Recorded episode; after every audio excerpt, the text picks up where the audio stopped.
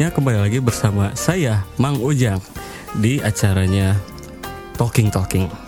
Sekarang di depan saya ada bintang tamu yang udah kita undang dan sudah kita berikan kopi dan sebagainya. Mari kita sambut Mas Mahyu Rizky Ma. Oh ya.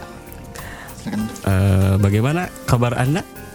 Sangat baik alhamdulillah. Bagaimana eh, Pang Ujang? Alhamdulillah baik ya. juga. Nah, Sekarang ini aku pengen tahu apa yang kita akan kita bahas saat ini di kesempatan kali ini. Oh, eh, kebetulan saya sekarang lagi sibuk ngajar ya, ngajar anak anak anak-anak musik ya.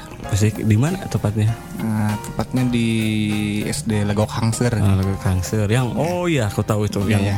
dekat tikungan itu ya dekat tikungan Pengkolan. Ya, Ya. ya.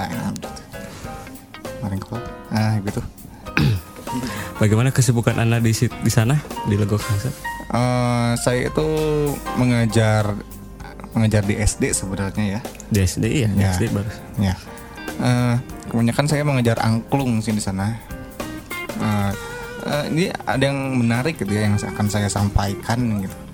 Eh, hal- eh, maksudnya betapa eh, pentingnya belajar musik gitu ya bagi anak-anak karena eh, dalam umur yang 7 sampai 8 tahun kebetulan saya mengajar kelas 1 dan kelas 2 SD di mana umurnya 7 dan 8 tahun gitu. Itu perkembangan otaknya sedang ada sedang berkembang berkembangnya gitu ya. Iya. Ya, banyak harus banyak stimulus gitu, termasuk musik gitu ya. Harus dibimbing juga ya. Nah, ya. Nah, ya. Nah, kemudian, makanya saya eh, kebetulan kan background saya dari musik ya. Eh, saya dulu kuliah di musik, jadi saya lebih interest gitu untuk mengajar musik bagi anak-anak. Ya, begitu. Ya begitu. Dan kalau itu apakah anak-anak tersebut antusias dalam pelajaran tersebut di Ah ya kebanyakan antusias tapi ada beberapa ya anak-anak itu kan kadang-kadang yang suka cepat bosen ya. Nah bosen. cepat bosen terus eh, banyak distraksi kan banyak apa pengalihan gitu ya nggak bisa fokus gitu ada yang pabaliut dengan nyeri beteng gitu kan.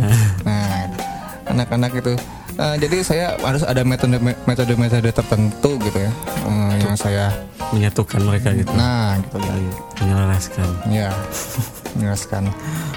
Em, Salah satunya boleh saya tahu bagaimana? Salah satunya adalah dengan metode dengan metode amphibiosly. Asli. Eh, apa itu obviously? Amphibiosly itu di mana eh, anak-anak itu disuruh dengan eh, pertama itu berbaris ya, anak-anak berbaris. Kemudian eh, saling memegang teman-temannya ya. Saling memegang teman-temannya. Kemudian eh, saling mijit-mijit temannya dulu. Nah, ya kan supaya supaya gitu kan. rileks, Nah, ya. ya. Nah, supaya ini kan anak-anak itu harus ada ice breaking ya. Nah, antara dari mulai datang ke sekolah itu kan eh, kebanyakan anak-anak itu otaknya masih di rumah gitu ya. Masih. Iya, iya. Jadi eh, harus ice breaking dulu harus eh, harus apa? pembentukan atmosfer di sekolah gitu ya supaya di sekolahnya fokus gitu. Iya. Nah, begitu. Eh, Kemudian ah, udah sampai mana tadi? Eh, ice breaking, ice breaking. Oh, ice breaking ya. Aduh, ice breaking. otak. Oh. Ya, begitu lah.